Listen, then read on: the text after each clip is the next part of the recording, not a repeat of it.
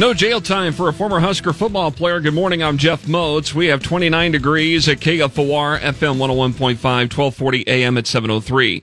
Ex Nebraska football tight end Arik Gilbert won't have to go to jail. That's following a burglary from last August at SJ's Liquor near 27th and O Street. According to court records, Gilbert on Tuesday pleaded no contest to first degree criminal trespassing and criminal mischief.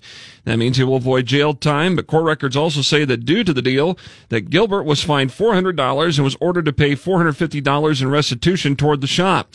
Gilbert was initially charged with burglary by prosecutors. The debate continued Tuesday over a bill in the Nebraska legislature that would allow permanent daylight savings time and not have to change the clocks twice a year.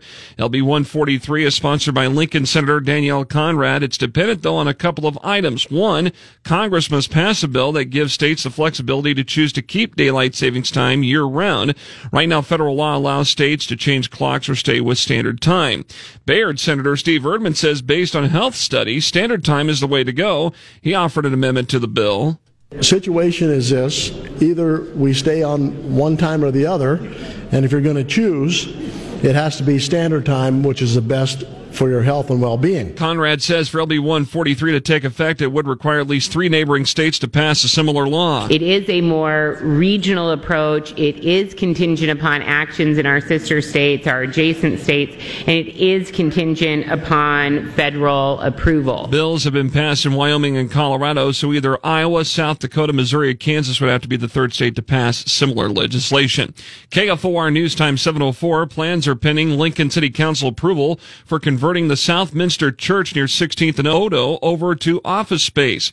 On Monday, the City Council held a public hearing and heard from some neighbors, including Ann Finkner, who support the plan but have concerns over parking issues. However, she says she thinks the new owners will understand that. This church is in need of some attention as far as a physical structure, but I think also having the activity in the neighborhood will revitalize that area. The city council is expected to vote on the zoning changes and special permit at their meeting next Monday. A couple of street closures for Thursday have now been bumped ahead to today. Lincoln Transportation Utility says in a news release to KFOR, South Street between Broadmoor and Pacific Drives will be closed from 8:30 to noon today.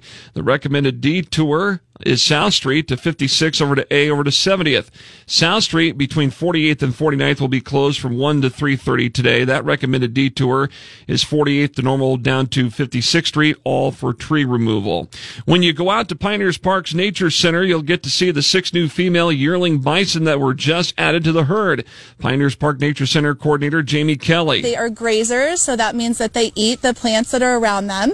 Our staff does supplement their feed, so if you come out, you may see large hay bales out in the snow um, to provide them feed in the winter time. The Nature Center is now home to 12 bison. The six female yearling bison were purchased earlier this month for $9,000 through an auction by the Friends of Pioneers Park Nature Center.